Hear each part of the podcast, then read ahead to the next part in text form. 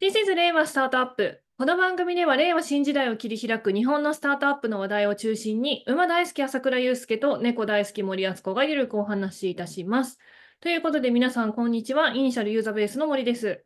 こんにちは、アニマルスピースの桜です。桜さん。はい。先週ちょっと空いてしまいまして。うんうん。あ、そうだね。そうなんですいよま。せんね。いやいやいやいや、この2週間、何をしてましたか、 うん、風邪ひいてた。そっか。先週の今ぐらいから風邪ひいてて、 あそうなん良くないなというのと、いや、あとね、ちょっと暗いニュースになっちゃうんですけどね。はい。僕は、あのーえっとですね、あの、ミッシェルガ・エレファントというバンドでボーカルをやっていた、まあ、直近だとバースデーですね。千葉はい祐介さんという方、まあ、でもはい10代の頃、ち浸水していてですね。あ、そうなんですね。で、その彼が、えー亡くなってしまったと。不法ですな。そう、そうなんですよ。もう、ちょっといろいろ考えちゃったよね。まあ、そう、ショックもあるんだけどさ、はいシはョいックもショックなんだけど、まあ、ちょっといろいろ考えちゃうよね。なんか、うん。例えば。まあ、なんななんだろう、だって10代の時にさ、やっぱ、すごい浸水した人が亡くなって、ああ、そういう自系分ですか。も、まあ、40過ぎてちょっとね、まあ、いや、ちょっといよいよ後半戦だなっていうのはやっぱり思うし、うん。ちょっと辛かったですね、それは。なんかあれですよね、こう10代みたいなこう多感な時期にこう、うん自分のなんていうんですか、こうなんかこう核にこうなんていうんですか人格形成じゃないですけど、マインドうんうにんこう影響を与える人の存在って結構でかくて、はいまあ、浸水してたレベルだと思うので、うん。そんな方がこうねなんかこうねお亡くなりになるとこうなんていうんですかこう心の拠り所というかねそうだよね。まあなんか影響を受けたというかさ、まあまあ単純になんか好きだった、はいはいはいはいなんかね、そういう人、人物っているじゃないですか。いますいますまあ自分がファンだった人、今野球選手、なんかね、スポーツ選手でも、そうはいうミいュージシャンでもさ、なんかアーティストでも何でもいいんだけど、それで言うとね、どう考えてもつい安坂の方が先に死ぬと思ってたね。あ、そうなんですか。あんたいつまで生きてんだよって感じだけど、ついさんはね。うんあの、えまあ、あの、筒井康隆さんって、まあ、なんかそういう芸風の人だから、これはもうものすごく、あの、ブラックジョークとして今言ってるんですはいけはいどはも、いはい一応お断りをしておくとですね。はい。はい。うん、いやー、けど、筒井康隆さんよりもね、先に亡くなるとは思わなかったな。うんうん。まあ愛着湧いてたんでしょうね、それだけ、ご自身。いやー、ミッシェルガン・エレファントのね、ポスター飾ってたよね、部屋に。ああ、もうじゃあ愛着湧いてますね。ライブも何回も行次ったにもし。種類ありますから。あ、そう。2回会ったことあんだよね、実物そうに。なんですか。へうえ、んなんて、すごい。けどね、言わない。言わない、わかった。うん。また今思度い。出にするはい。秘めた思い出として大事そんなに、そんなに大した話じゃないですけど、はい。わかりました。では、あの、また、あの、気が向いたら、あの、話すかもしれないし、話さないかもしれない。はい。はい。この番組はスタートアップ情報プラットフォームイニシャルの提供でお送りいたします。イニシャルでは毎日新着スタートアップがアップデートされ、気になるテーマの企業検索やラウンド検索など、探したい企業が見つかります。気になる方はホームページへアクセス。ということで、本日のテーマに移ってまいります。はいえー本日は俗アニマルスピリッツです。はい。はい、えー朝倉さんがね、今年の1月に、えーと、独立系 VC を新しく、あの、設立して、まあ、ファンドも設立して、えーと、投資もして、チームもちょっと拡大しましたというお話を、えーと、前回お聞きしました。はい。こう約1年間の奇跡うんっていうところを、えーと、聞いてまいりました。うん。で、前回、あの、私、おとなしく聞いてたんですけれども、あの、いろいろちょっと聞きたいところがあるので、今回はそこを聞いていきます。はい。まずファンドのところです。はいえーファンド蘇生にあたって、まあ、あの VC の、ね、資金調達、あのこの番組でもあの具体的にどういうことしてるよみたいな話をしましたが、はいまあ VC の資金調達で、まあ、誰から調達するっていうのが結構重要になるっていう話だったんですけれども、ええ。今回こだわりを持って金融機関を中心にやったと、はい言ってましたが、その心は、えーっと、それはまあ、以前もボイシーでもお話ししたこと、ボイシーポッドキャストでもお話ししたことあるかもしれませんが、うーん、まあ、やっぱりね、えー事業会社の方々うんうん、が VC に出資するときって、まあ、まあ、絶対ついてもあるんですよね。その、戦略的なシナジーっていう話って。うん、あのー要は、別に彼ら絶対言うのが、まあうちはまあキャピタルゲインが、まあ、主目的ではありませんと。うんうんうん。あくまで自分たちの事業に生かしたいという、今は探索的な意味合いで、えーうん VC と、あの、スタートアップに出資をしてるし、まあその一環として VC への投資も行っていると。LP 出資も行っていると。であるがゆえに、まあなんだろうな。キャピタルゲイン上げたところで別に喜んでもらえないんですよね。悲しい。 で、えー、いやまあそれはなんかマイナスになっちゃったら困るよって言われるんですけど、うんうんうんうん。元本割れはやめてねって言われるんだけど。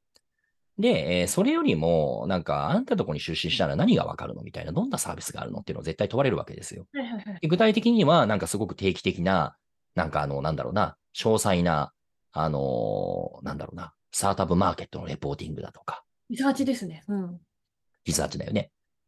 まあ、だからリ、まあ、リサーチなんですよね。コンサルだ。うんあと、場合によっては、なんかその、社内の研修いっぱいやってくれとか、ほんとうんとオープンイノベーション、なんかあとは自分たちの事業、新規事業の手伝いやってくれとかう。んうん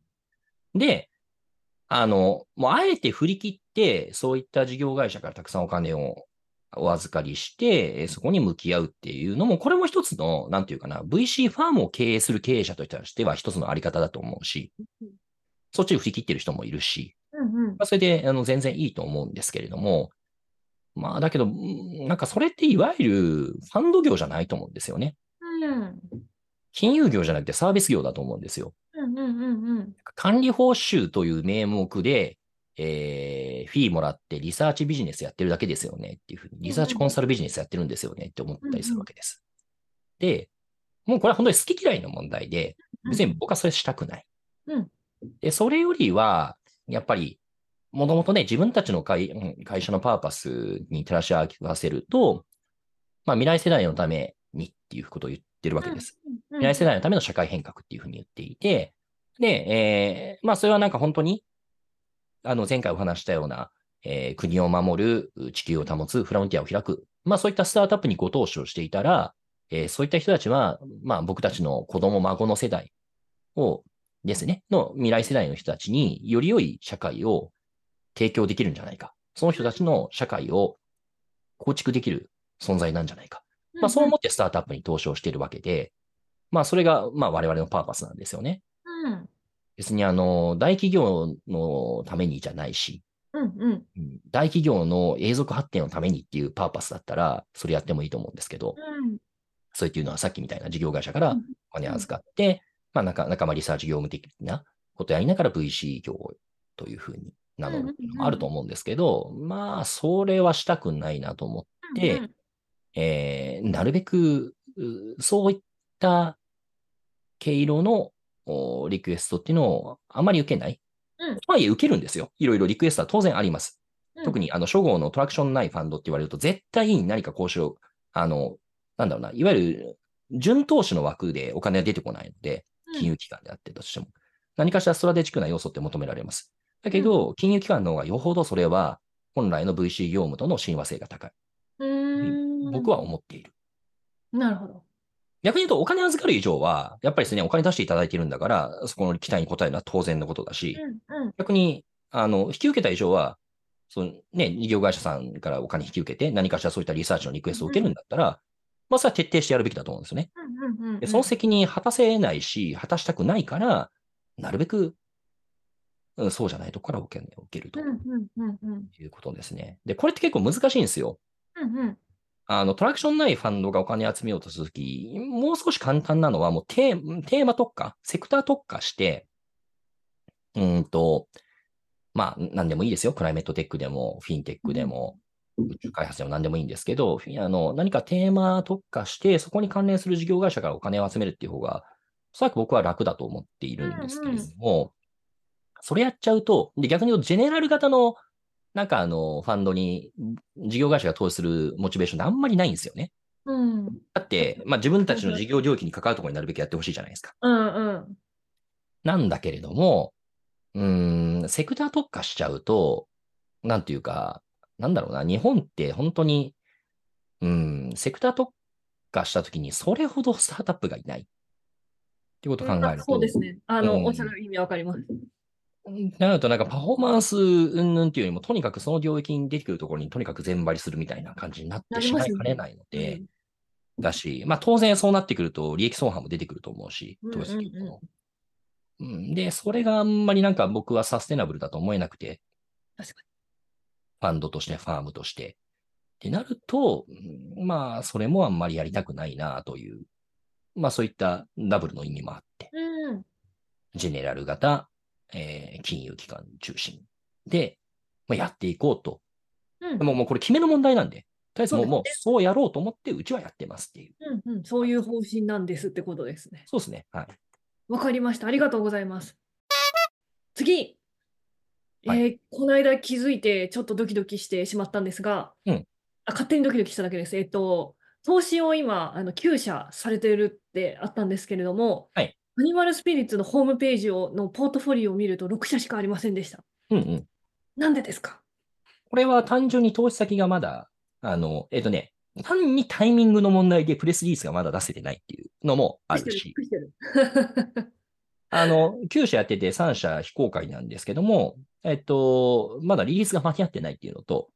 で、会社側がリリース出す前にはこっちがこんなとこ投資してますっていうのって変じゃん。確かに。うん まあ、それは言わないよねっていうので非公開にしてるのと、あと、おもうステルスでやりたいですっていう。へえ、あ、じゃあ、スタートアップ側の意向ってことなんですね。そうそうそへえ、え、気になる。気になる。う。でスタートアップ側がなんでそれ非公開でやるかっていうと、まあ、あの、うん競合を刺激したくないとか、ああ、なるまほどあそうねい。うのが多いかな。先行者優位をまず取りたいっていう感じなんですかね。とか、もう競争環境にある会社なんだけれども、うん、なんか、ああいつらどこそこの VC 入れやがってみたいな、いうふうになんか刺激して、えー、まあ、資本力の競争を激化させたくないみたいな。ああ、なるほど。じゃあ、あの事業戦略上の手段で、まあ、大半あれですよね、公開することで、その周知のメリットが取れるから周知をすることが多いんですけれどもうん、それよりも、えっと、デメリットの方が上回るという判断で非公開にされてるってことですね。あまあ、そういうことですね。はい。うん、わあ、弊社としては困りますね。まあけど、シード機の会社なんていっぱいあるよ、そういうの。まあ、そうなんですけれどもね、うんあの資金調達の補足ができないの で、あのトレードオフなんですよね。採用はね、なかなかやっぱりそういうのさ、調達しましたっていうのが一番効くので、そうなんですよね。うん。そうですよね。なんかこうメディアのフックとしても、基本的にこの資金調達ニュースの有無で、あのはい取材を、まずその募集団を選ぶときって、しゅあの資金調達ニュースがあるかないかで見るので、うんうんうん。まあそうなでんかすね。そのメディア取材の機会っていうのも多分減りはしますね。うんうんうん。そうなんだ。これはじゃあ、あの、時が来たら公開されるということですね。うんうんうんうん。ちなみに、えっと、この投資、えっと、リードにこだわらないけど、半分以上は今リードをやってるってお話がありましたがはい、なんか、あ、そっか、こだわらないから別になんか他のところがリリードめっちゃやりたいって言ったら、リード譲るみたいな感じなんですかうまあでーん、もまあそうですね。そういう局面も、まああるかもしれないですね。うん。うん。まああでの、いろんなケースあると思いますけど、はい。まあでも、うちがリードやりたいって思ったところは、ちゃんとリードを取りに行くみたいな動きもされるんですよ。まあ、リードとフォローがどっちがいいかって言ったらリードの方がいいなっていうのはあります。あ、そうなんですね。うん。なんだけけど、えっとね、まあ、それは、なんていうのかな、一定程度持ち分しっかり持てて、えーはちゃんと腰を据えて、その会社にコミットしようといううで、うんうん。まあ、意味において、まあ、リードの方、会社の方が、うんうで、んやっぱりリードとフォローの会社だと、やっぱり、あのーなんだろう、対応するにしても、やっぱり温度差は出ますよ。なるほど。だからまあ、リードを他さんがやってらっしゃるんだから、まあ、そっちメインで責任持ってやってくださいよね、みたいな感じにやっぱりなるし、フォローで入るときあまあ、まずはリードですもんね。うんうんだから、なんか、フォローでうち入ってるのに、うちの方が手厚くやってんじゃんみたいになると、リード多からい起こ多るいとかうんなるし、やっぱりそれはね。まあそうですよね。う んなるほど。まあ、そそれれははババラランスンですけど、みたいな。いや、なななるし、それは。うんうんうん。まあ、それはあのおお互い様でみみんなね、それぞれ投資家の人たちってなるほど。そうだし、まあ、リード取る以上ちゃんと責任取ってくださいよ、みたいな、うん。ありますけども。で、逆にないのが、いや、金融の人って、あの、なんかあれだよね。あの、トップレフトにこだわるみたいな、なんか妙なプライドあるじゃないですか。あ、うん。意味そうで意す味ね。わかりますあの、トップレフトって、まあ、あの、ね、まあ、あの、パブリックオファリングとかのトゥームストーンに乗る一番左上の、要は、うちがメインでやりました みたいな。はい、わかります。あのノリで、うちがリードでやりましたみたいな、行きたがるんだよね。 あ、そうなんですか。あれ何なんだろうね。トップレフト取ったっていうことが、自分たちの社内における人事評価にめちゃくちゃダイレクトに響くから、であるがゆえにその慣習を引きずって、トップレフトとかリードっていうのにこだわるのかなっていうのが今一つ仮説なんですけど、わかんない。あーままああ他にもいろいろもうちょっと合理的な理由あるんでしょうけどね。まあなんかまあもちろんタームとかちゃんと自分たちででコントロールできるとうかんそういうのもあるし、もわよかりりやす自い分たちが納得感あるものにできるとか、まあもちろんそういうもっともらしいものあると思うんだけど、ただそれを超えたなんか不合理な、なんていうかこだわりがあるように感じていて、逆にもうリードできないんだでやりませんみたいな。そうですはいはいはいはうん、うんなんかね。で、えーそれはあんまりない。い。なるほど。はい。わかりました。あとですね、あの、セカンダリーもやったっておっしゃってたんですけれど、はいこれの意味がちょっと私正確に理解したくて、どういうことでしょうかえーっと、第三者割当増資じゃなくて、えー既存株主からひえー株式を引き受けて、えーやるということですね。シードアーリーなのにあったんですかそういう事例が。はい、あります。あ、そうなんですまか。あ、シードアーリーと言いつつ、我々アーリーと言っても、まあ、あの、2桁億円とかにも出資もしてるし、はいはい。まあ、シリーズ A とか言ってなんか数十億円とかもいっぱいあるじゃないですか。あはい、あ、そういう感じですまあね。もももはや何がアーリーなんだっていう話ではあるんですけはいどはいはいはい、えーそれで言うとセカンダリー2回やってますね。あ、そうなんですか。 2回やってます。1社なんかは今まで一度も外部資金調達してなくって、へえーー別になんなら、えっと、もうずっと黒字だし、あのキャッシュポジティブだから自力でいけるけれども、まあちょっと、お資本構成を整理したいというご相談を受けて、へじえゃあ。やらせていただきますというふうにやったケースもありますし、あの、すでに投資している先でもうちょっと、いや、いいなと思っていて、持ち分増したいなっていったところ、えー他の既存投資家の持ち分を引き受けたという、そういうケースもあります。へえ。あ、そういうのやっぱ、え、多いんですかそ多くはないね。うですよね。うん。わかんない。まあ、増えて、昔に比べたら増えてきつつあるんだと思いますけど、うんうんうんうん。逆になんかね、セカンダリーはなんかやらないっていうところもあるんだよね。あ、そうなんですか。なんか変わるんですかね、優勝第三者割当てと。うーん、まあ、あの、大体株式、あの、種類株の条件が劣後するみたいなのはありますよね。あ、そうなんですね。うん。え場合によっては普通株かもしれないし。あ、確かに確かに。あ、そういうことか。なるほどと。か、あと、うんまあ、僕も以前聞いて、なんかそんなこと言ってもって正直思ったのは、はい。いや、なんか、スタートアップで、なんだろう、に投資するっていう人は、なんか、EXIT するまで、なんか、ずっと思って応援するものだと。であるがえに、なんか、それ途中で抜けるなんて、まがいならんみたいなことを言ってる投資家は、の話は聞いたことあって、え、なるほど。ちょ、ちょっと意味わかんないなと。で、うんそれを、なんかね、別に自分たちが教授として自分たちは売りませんっていうことであれば別にいいんだけど、えっと、他の投資家にも強要するみたいなパターンってあって、なるほど。で、もうどうしても、なんかまあいろいろ、なんだろうな、その、利益相反とかの関係もあって出ていかざるを得なくなったときに、えー、母家で置いていけみたいなことを、なんか、 もうなんか、迫りまくって実際やって、なるほど。なんでもうめちゃめちゃ恨まれてましたけどね、その人。絶対潰してやるって言われた。言われてえ、た。怖い。うん。なるほど。なんかそういうのあるんですね。ありますね。母家で置いていった人も上場企業の社長だしね。え、あの、絶対あそこのファンドいつか潰してやるとか言って言ってて怖いって思ったことはあり怖ます。い。まあなんかセカンダリーそういうなんかことが発生する可能性もあるからやらないみたいな感じかもしれないですね。いやー、なんかなん、なん、何にそんなにこだわってるのか僕はいまだによくわかんないです。 なるほど。あのひょっとしたらなんかもっと裏があるのかもしれない。ああ、ちょっと闇かもしれないので、これ以上は踏み込まないと。はい。はい。ということでですね、ちょっと私、次回、投資のペースが想定よりも早いっていうところも突っ込みつつ、次は、えっと、今、キャピタリスト募集をされてるそうなので、そこについても突っ込んでいきたいと思います。はーい。ごきげんよう。ごきげんよう。